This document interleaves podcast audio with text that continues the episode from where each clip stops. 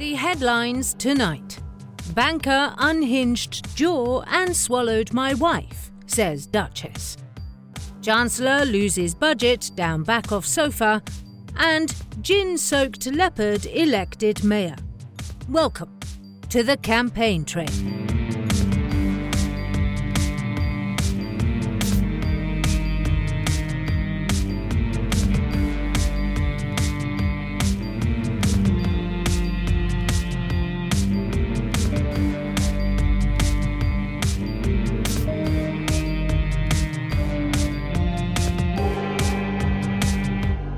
Good evening. Our top story tonight, accusations have been made against the DEXXON Corporation, who appear to have a monopoly on energy in the country and threaten all rivals to their power. A spokesghost for the corporation says they had nothing to do with the thugs sent round to rival Solaris Industries, and they have never threatened Captain Romana Biscuit. Captain Biscuit, a half-elf artificer known for creating clockwork museum guides and large dirigibles, has made no formal accusation. Mr. DEXXON himself has so far declined to comment on the story.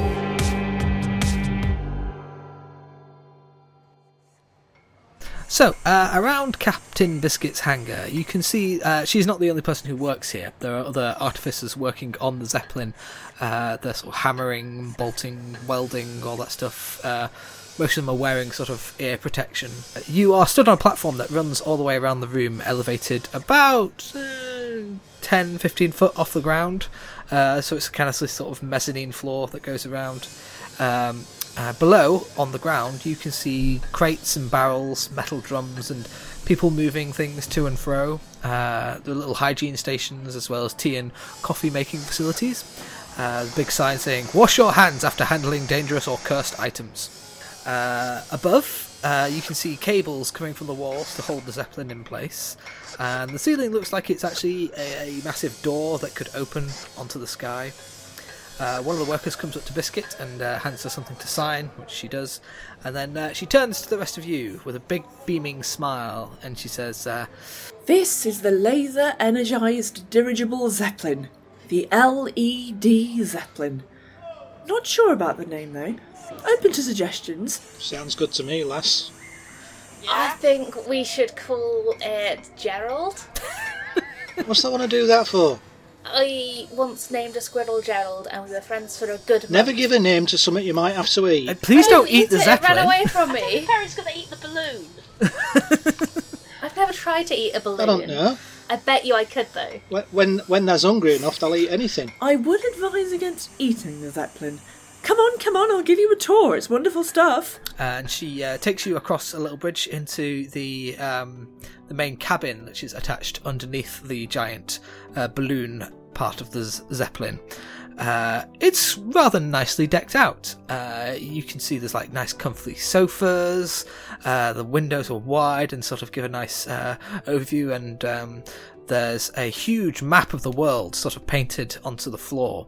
There are like lanterns. It's very Art Deco in terms of design.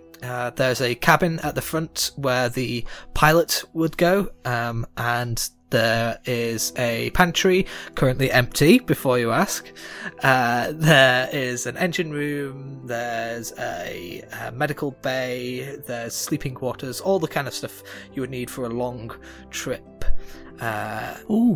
If it's that longer trip, would you have a library? Captain Biscuit says, "Ooh, I hadn't thought of that. Library. Yes, I'll get that sorted." "Ooh. And a dojo." "A dojo? Yes, I can swing that. Viktrina, anything you'd like to suggest?" "Is there a refrigerator?" "There is a pantry, but I can pump cold air into it, I suppose." That would do." "Are you sure you're not channeling your other D&D character there, Joe?" "No, I need somewhere to keep the new milk fresh." "Ah, okay, all right, yeah, all right. I'll forgive you." "You know, so I'm dishing out samples of new milk to people to, you know, make sure that they know how amazing new milk is. It would be better if it was cold and not green." "You could drop it on them from the sky so that it rains new milk." "That would be amazing." "What happens when What happens when you run out of new milk? I'd think you'd need at least a milking shed. I've got one. Does it get old?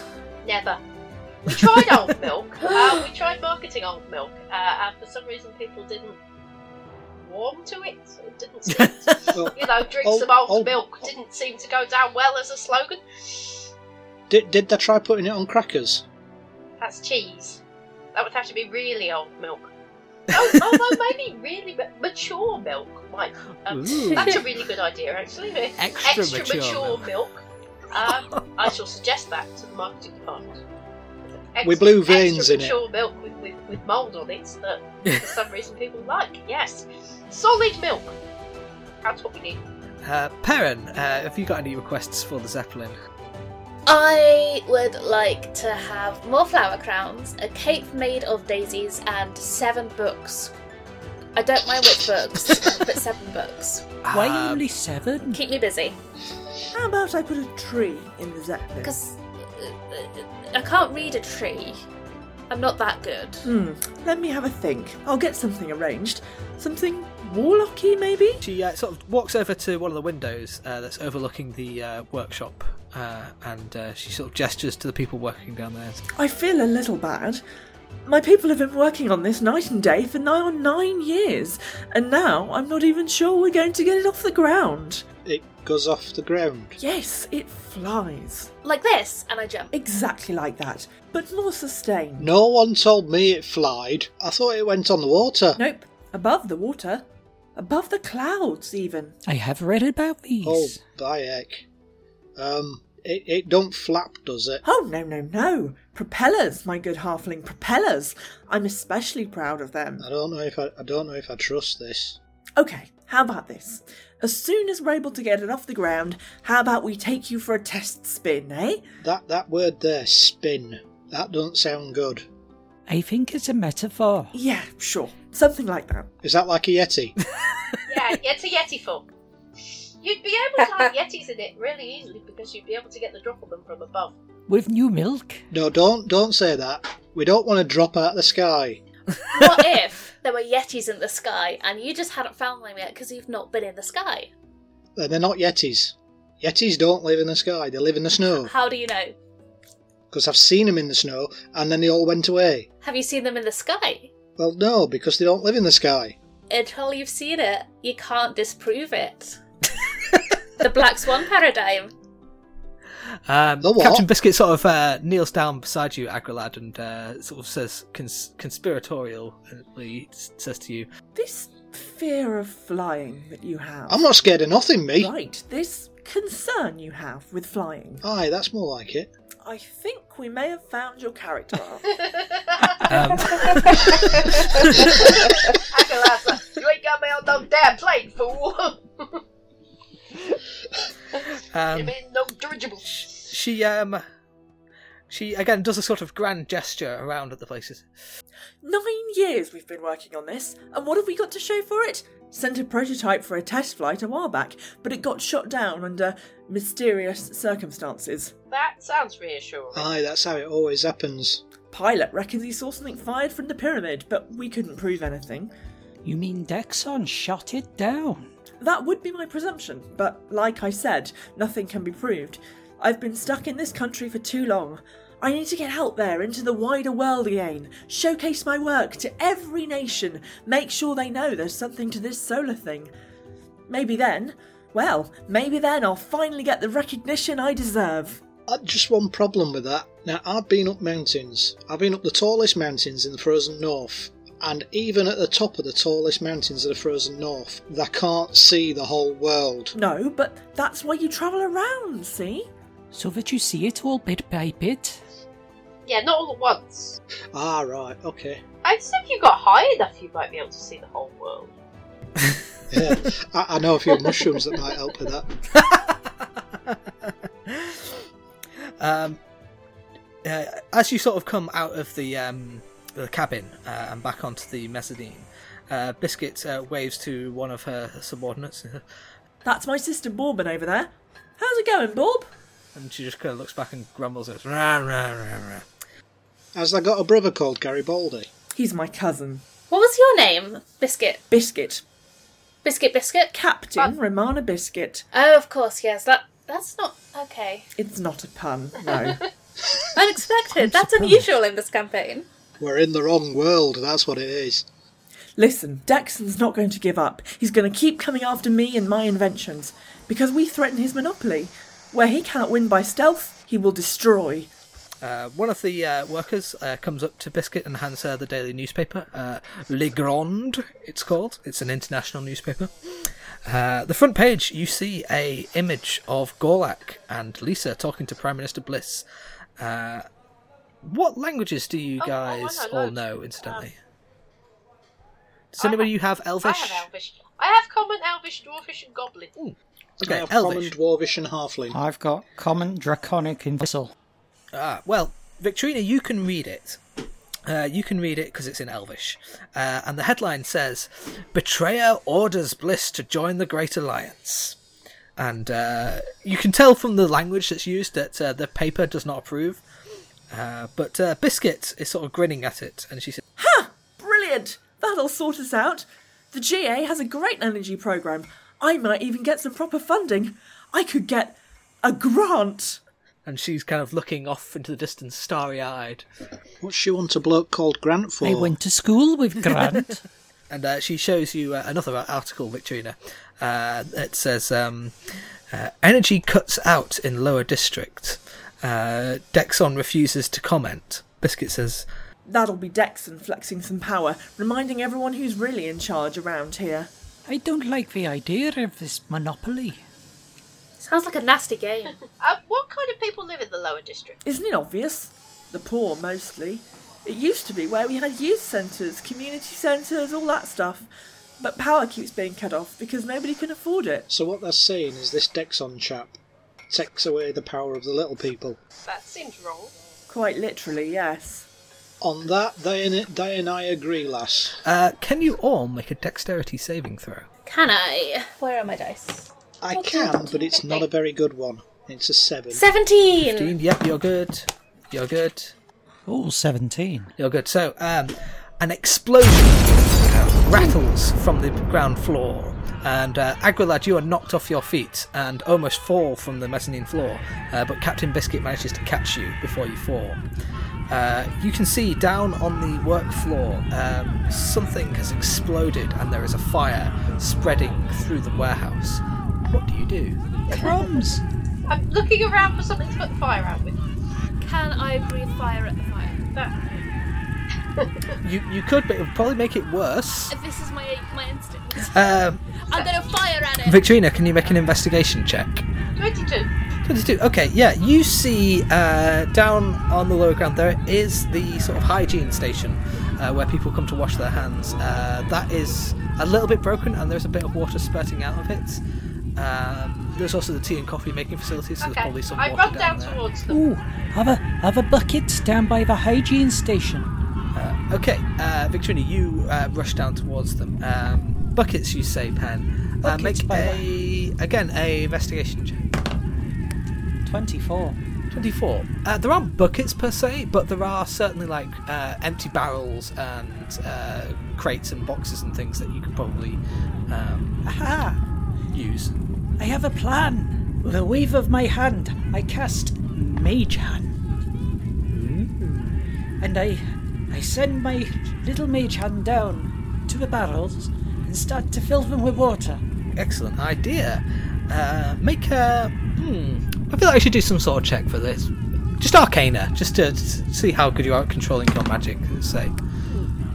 7. I think you spill a lot of the water in the journey, and you're sort of a bit far away, I think, because you're still up on the upper floor, and it's a bit far away. It does have a 30-foot range. Yeah, so you're perhaps a little shaken by the explosion, and you're just splashing water everywhere rather than directly onto the fire. Perrin, what are you doing? I think I've managed to restrain myself from breathing fire on fire. I think I'm helping. I join in getting some water with Mage Hand if there's any more buckets and double up on that effort. Okay, you same, do an Arcana check. Check. Checking my Arcana. It's 30. No, this isn't really how Arcana... I know this isn't really how arcane checks work, but since when did I follow the rules to a T? 13. Okay, I think you do a little better than Penne. You managed to get some of it out. Agralad, what are you doing? How big a fire are we talking? I will say at the moment it's about 10 foot in radius, but slowly starting to spread. Although I think Perrin's efforts have started to stop it from spreading much further. How far off the ground am I? You're about 10 foot off the ground. Let me go, lass. She looks at you and goes, okay, and lets you go. I drop to the floor and grab a heavy tarpaulin. And can you make a dexterity saving throw first? Dex save. Or an acrobatic save. I was going to say, would it not be acrobatics? Yeah, because you're doing it intentionally, so acrobatics. Ooh, 17. Oh yeah, you do a barrel roll and then you do a landing roll. It's really amazing. And I grab the biggest tarp I can move and start running towards the fire. Excellent. I think I'll carry your 17 over, and you managed to pat some of it out. Viktrina, what are you up to? I've run down to the water to fill buckets, but people are filling buckets from up there, so I'm like rolling the barrels of water that Perrin and Penne. Thank you. I knew it was some kind of pasta, and all I could think of was some Fusilia. I think that's not right. That's not his name. I'm rolling the barrels of water towards the fire. Okay, yeah, you roll the barrels towards the fire. You do spot one of the assistant artificers is looking a little injured near where the explosion happened. One of the it's a centaur again who looks to have been pretty badly hurt, and they're sort of on the ground going, oh, help! Okay, I run towards him. I say, are you alright? Do you need help? Do you need medical assistance? Yes, that's why I was calling for help, yes! Well, look, there's fires and explosions and halflings dropping out of the sky. It's all very confusing. Can I do medicine on him? Yeah, make a medicine check. 10. Okay, I think you managed to pull him out of the way, I think, at least, just with that. Pat him down so he's less on fire. Yeah, I think you managed about that. Penne, are you up to anything new, or are you continuing? I'm going to fumble around with the barrels still. Do you want to make another check then, just to see if you can improve on? Oh, that's better. Arcana, 18. 18, yeah, okay, yeah. You roll a d6 for me. 3. Okay, yeah, you take out about 3 foot of the fire, and you are starting to beat it back now as a team. Perrin. I do a little small celebration of that little 3 foot victory, because you gotta celebrate what you can get. Because I have fire resistance, can I pick up a pail of water and try and just get closer? Oh yeah, of course, yeah you can. Yeah, you just walk straight into the fire, dumping water on it. Roll another d6. 5. Yeah, you take about 5 foot. So there's the fire is very small now. Agralad, you're dashing over with your tarpaulin, I imagine. Yep, I'm basically opening the tarpaulin up and then jumping on top of the fire with the tarpaulin underneath me. Ooh, okay. Make a... Athletics? Athletics, yeah, again. Yeah, do an athletics check.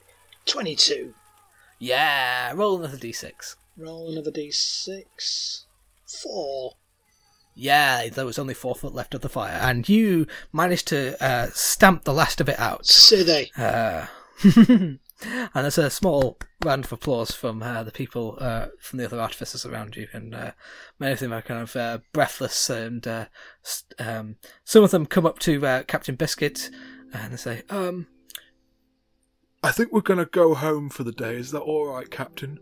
I suppose that makes sense. Just look after yourselves and everything. We'll tidy up here. And they start wandering off. Captain Biscuit sort of starts pacing around here. I just don't understand what could have caused all this. I think fire caused it. Yes, but what caused the fire? Sabotages. You had visitors earlier. Yes, we did.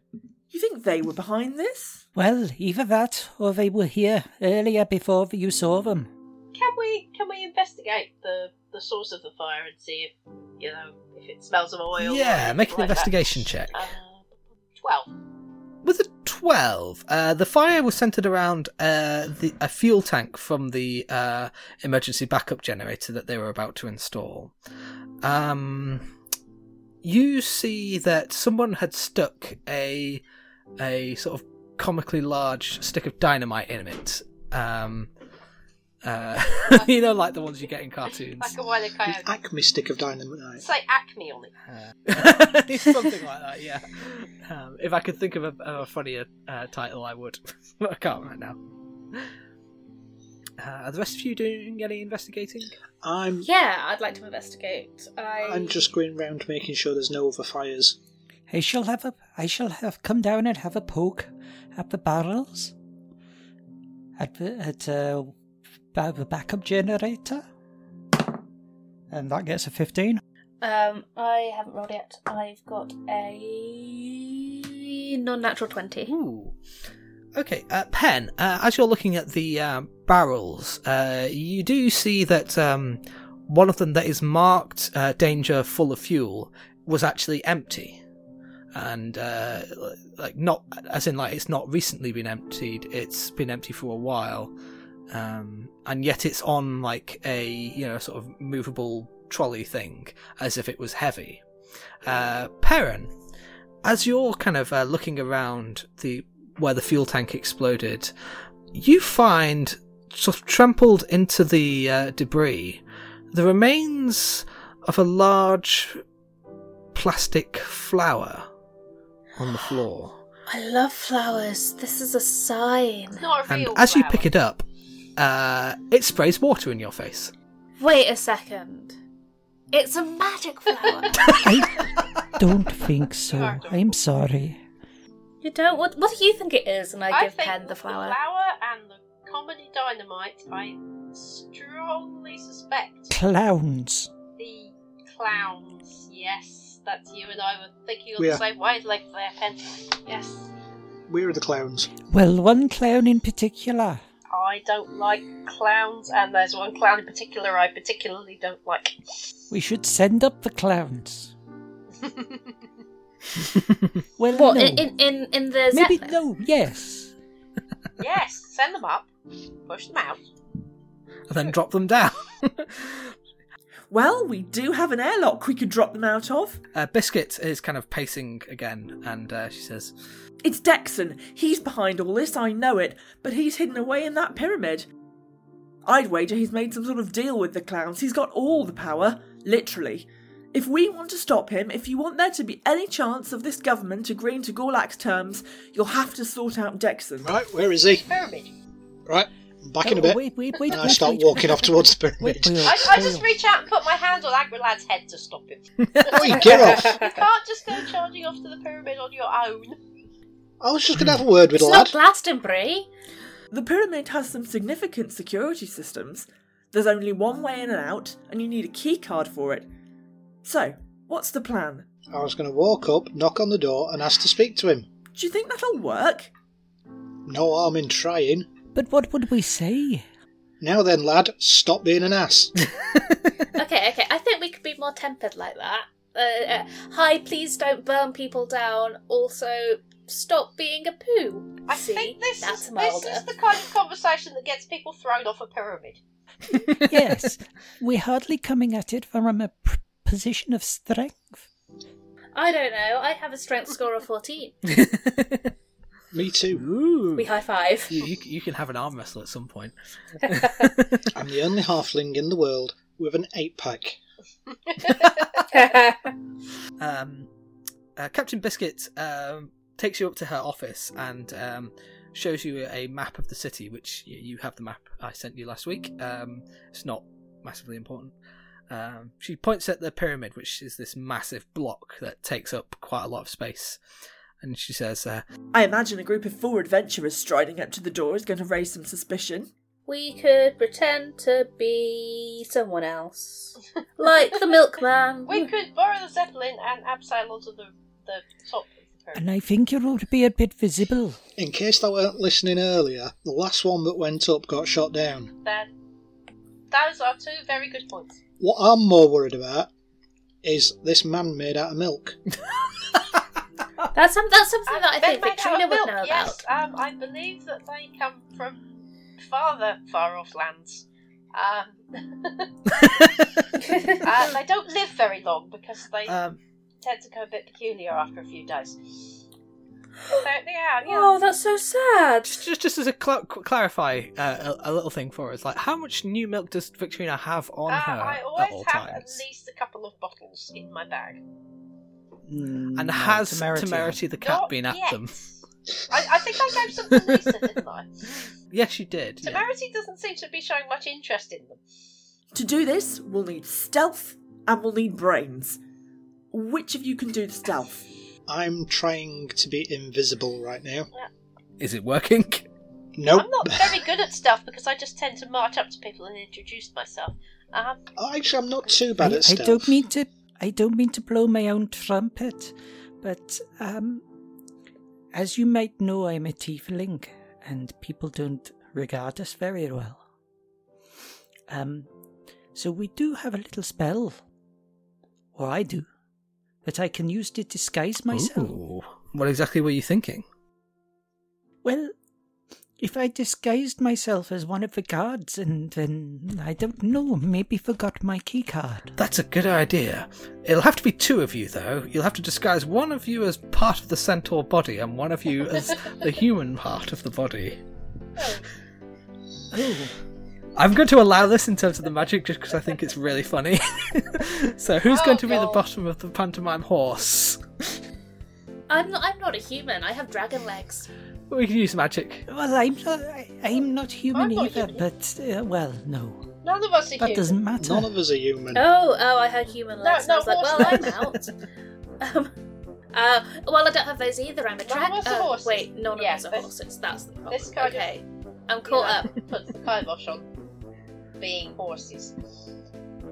Unless somebody's got a spell that could disguise us as horses. I'm going to allow Pen's disguise spell to turn two of you into one centaur. So it's going to be a decision amongst you who is going to be the which two are going to be part of this disguise. From a comedy point of view, Agralad as the back end of a horse would be hilarious. Simply because of the size differential. Would the magic sustain that? I agree. The magic might. Suspension of disbelief might not. If the magic might be really, really silly and also quite obvious to the people at the pyramid. And very funny. It will be very funny. It's just a centaur with a size 20 front end and a size 4 back end. Okay. I've been working out. Okay. The world's henchest tiefling. Okay, so is a spell or a cantrip this disguise? It is a first level spell and it will last for up to an hour. Cool. So you guys head through the city towards the main entrance of the pyramid. So is it Penne and Agralad who are doing this double disguise business? Yes. Although, you know, if you just let it wear off after an hour, then maybe you'll just collapse with laughter and you'll walk past them. So you weave your spell, Penne. Before I cast the spell, I'm going to dismiss Temerity into void dimension. It's void. Does she like the void? Well, it's just like a place where I can summon her from. Okay. Is it like what the inside of a Pokeball might be like? It's pretty much, yes. Narratively, yes. Okay, so Temerity is dismissed, and I can skip all of my cat-related puzzles I had. Really?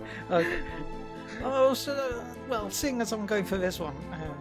It's fine. I can bring it back later. So you head up to the main entrance. So let's describe the spell being cast first. Penne raises his hands and does the various... is it a verbal or is it a... Verbal and somatic. So it's... Okay. and he slowly turns into the front half of the centaur, whilst Agralad turns into the back half of the centaur in a very comedic way, where his arse just suddenly expands and his face disappears into Pen's back, I'll say. It's like a bizarre cross between the Human Centipede and the Percy Jackson movie. Neither of which I've seen, thankfully. There'll be somebody out there who's seen both of those films. And now goes, my eyes! You clip-clop your way up to the main entrance. And clip-clop, clip-clop, don't mind me, I'm just a horse's ass. Quiet. What are you doing? While they're clip-clopping their way to doom. Can we have another look at the Zeppelin? We'll go all the way back to look at the Zeppelin. What about it are you interested in? All of it. I'd like to know how it flies. How it flies? Captain Biscuit's going to give you an explanation. I'll come back to you on that, and let's just do Penn's and Aguilad's scene first. So you head up to the main door, and there's a guard there who sees you coming, and says, all right, Liff, what are you doing back so soon? Hello. I've forgotten my key card. Roll deception. I'll give you advantage because you are disguised. 23. He rolls his eyes and goes, "Oh, not again, lad! Look, I told you." Yeah, look, and he puts his own key card into the lock, and it clicks open. He goes, "All right, go in and get it. Don't be too long." Okay, where do I get replacements issued again? My brain is cheese today. It really is. Too much hate. You'll have to talk to the manager. It might be in the staff room. Go and have a look. Okay. So you head in, and that was relatively easy. Right. Within, it's quite a. It's a pyramid. So it's sort of dusky bricks. Lots of pictures of cats on the walls. Lots of little statues of cats as well, all around. And as you're walking down the various tunnels and corridors, you get the feeling that these cat statues are slightly watching you. It's like, it's that kind of optical illusion where the eyes are always following you around the room. But all of their eyes are little sort of crystals that are always sort of catching the light in such a way that it looks like they're watching you as you go along. And the back end of the sensor is currently saying, "What's that looking at? Is that looking at me? There ain't nobody else here. Does my bum look a big invert?" I don't know. It's like being watched by Temerity when I'm trying to eat. Oh, we had a goat like that back home. Every time they sat down to eat something, it just watched thee and watched thee and watched thee. It was 2 years till somebody told me it was wrong. As you're going, you see a sign sort of pointing towards the staff room. But next to the staff room is another door. I say next to, other side of the corridor. So one side of the corridor, staff room, other side of the corridor. There's a room labelled testing area. And Penne, you get a strong feeling of magic behind that door in particular. Shall we have a look? It's a testing area. Don't ask me, I'm a horse's back end. Well, yes, you won't be able to see anything. Okay. Can I open the door? Yes, you push the door open, and within you see what look like sort of long shooting ranges with a wide space with sort of scarecrows in them. You see another kind of area where there's sort of a lot of padded armour almost for people to try on. You also see some large metal crates, and these seem to be the source of the magic. And as you open them up, you find a number of things inside. There are bits of jewellery, there are some strange footwear, just lots of various things, and each with a sort of magic power crystal in them. And as you pick up some of them and sort of sift through them, you can see a sort of circlet, you can see a pair of shoes, you can see a small pen, and you can see a tin. Which would you like to look at? I pick up the tin. The tin. Make an investigation check. Oh, 24. You pop it open, and you are hit the beautiful aroma, you find a tin of the best biscuits. Ooh. There are 3 biscuits in it, and it will restore 3d6 health points, each biscuit. I'm going to shove this tin. Is the tin inscribed, "This tin belongs to Tilda Northwanderer"? I'm going to shove this tin down my stomach so that Agralad. I will say you've got your bag with you. Just to stop this from looking even weirder than it already is. Can I also pick up the pen? The pen? Okay, make another investigation check. Or Arcana, whichever you're better at. Both. 21. Okay. You see a little inscription on this pen. It says, "The pen that is mightier than a sword." And it is indeed a pen that will act as a sword. It will be a +2 short sword, but it can also write calligraphy. I love that. That's so good. So you can treat it as a +2 short sword, but it is a pen that can also write. I'll let you choose one more. You've got a circlet and you've got a pair of shoes. Which would you like to... What do you reckon, Agralad? Agralad, I'll say that you get the visions of what Pen is seeing through his eyes. There's a circlet and a pair of shoes. Pair of shoes it is, according to the random dice roll.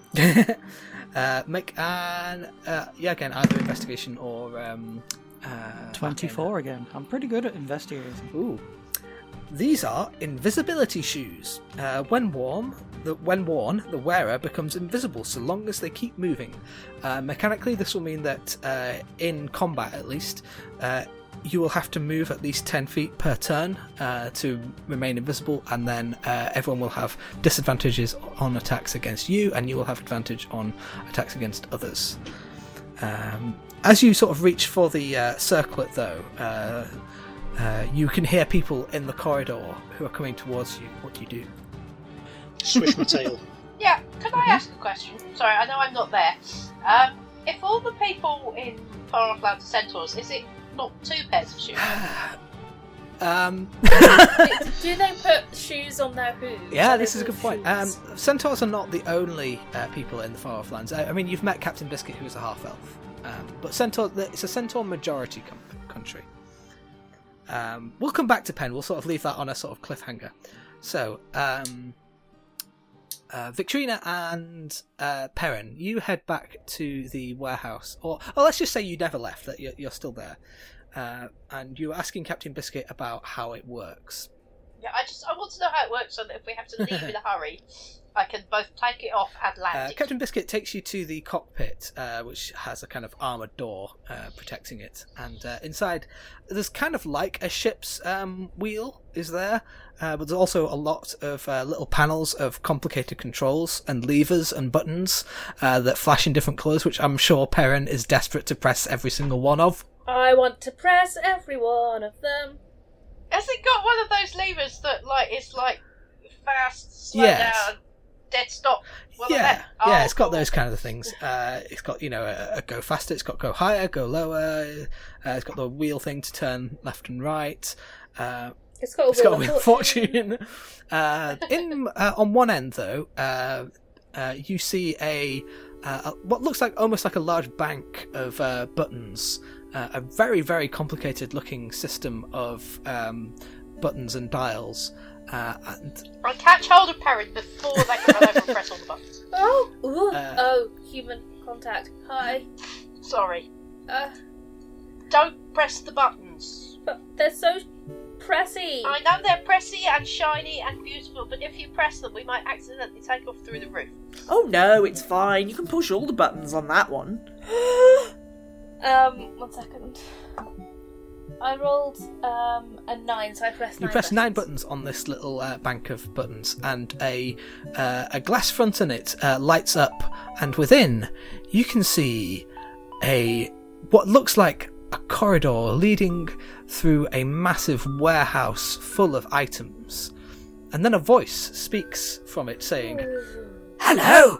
My name is Vendos, the vending machine of magic. and I will be your item distributor for this campaign. Hi, Vendos, I'm Perran, and I will be me. Captain Biscuit has told me that you may be her new companions and best friends. Ah! Shh! I've no idea what he's talking about. I didn't tell all of my deep secrets about crippling loneliness to this vending machine. What are you talking about? Shut up.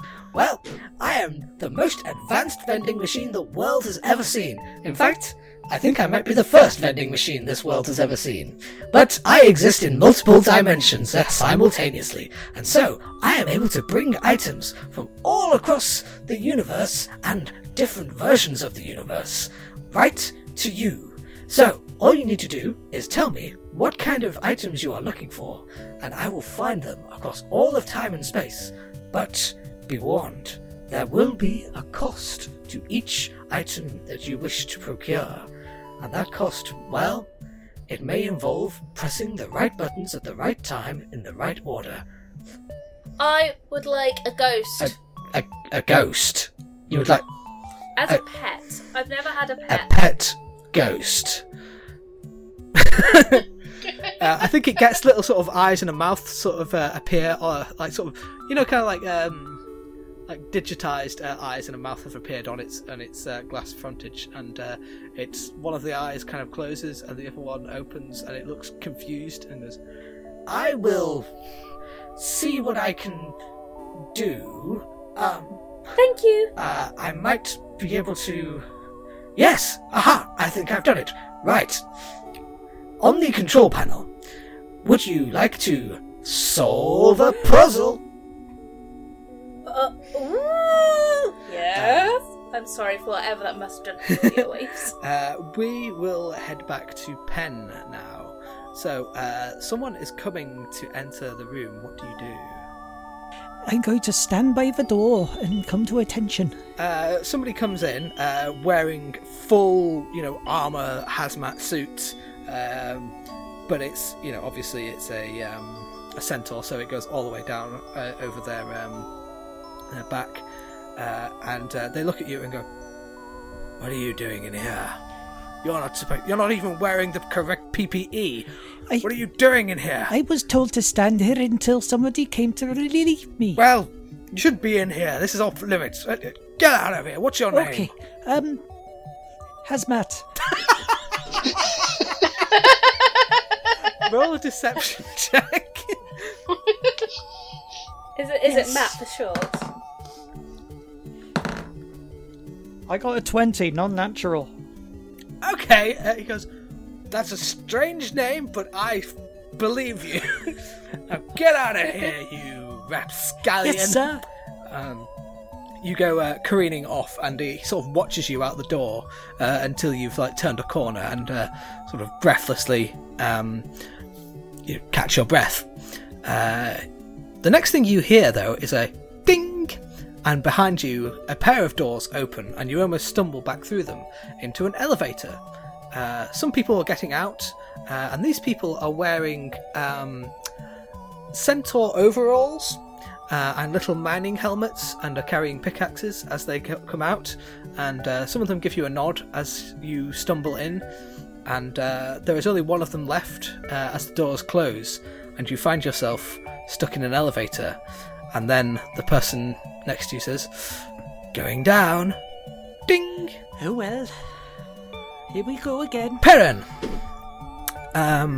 There is a very complicated logic puzzle that has appeared on the screen, which I realise now is not going to work in audio, so... make an intelligence check.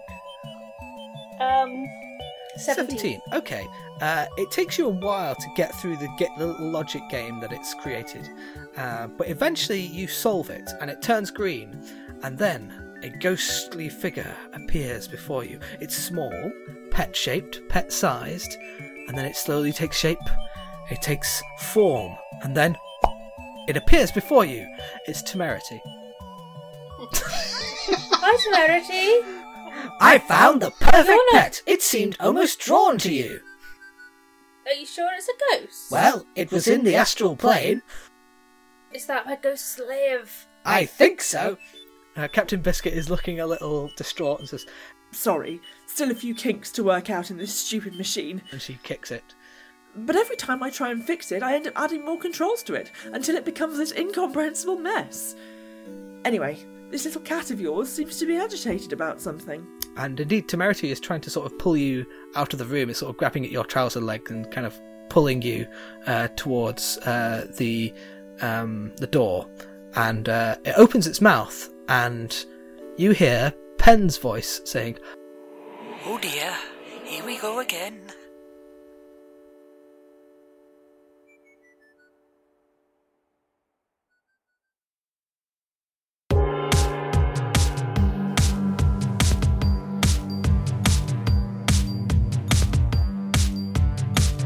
The Campaign Trail Referendum is written and produced by Joel Cornah. It stars Aym Phoenix as Perran Bezonian, Steven Poore as Penne Rigante, Joanne Hall as Viktrina Crested Grebe, and S. Naomi Scott as Agralad.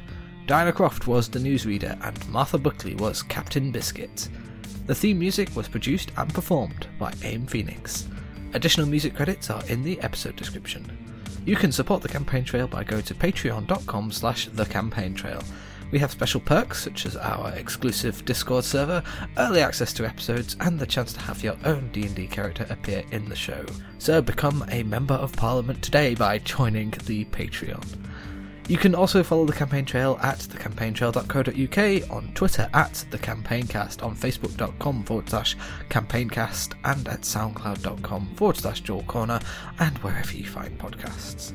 So, until next week, go back to your constituencies and prepare for adventure.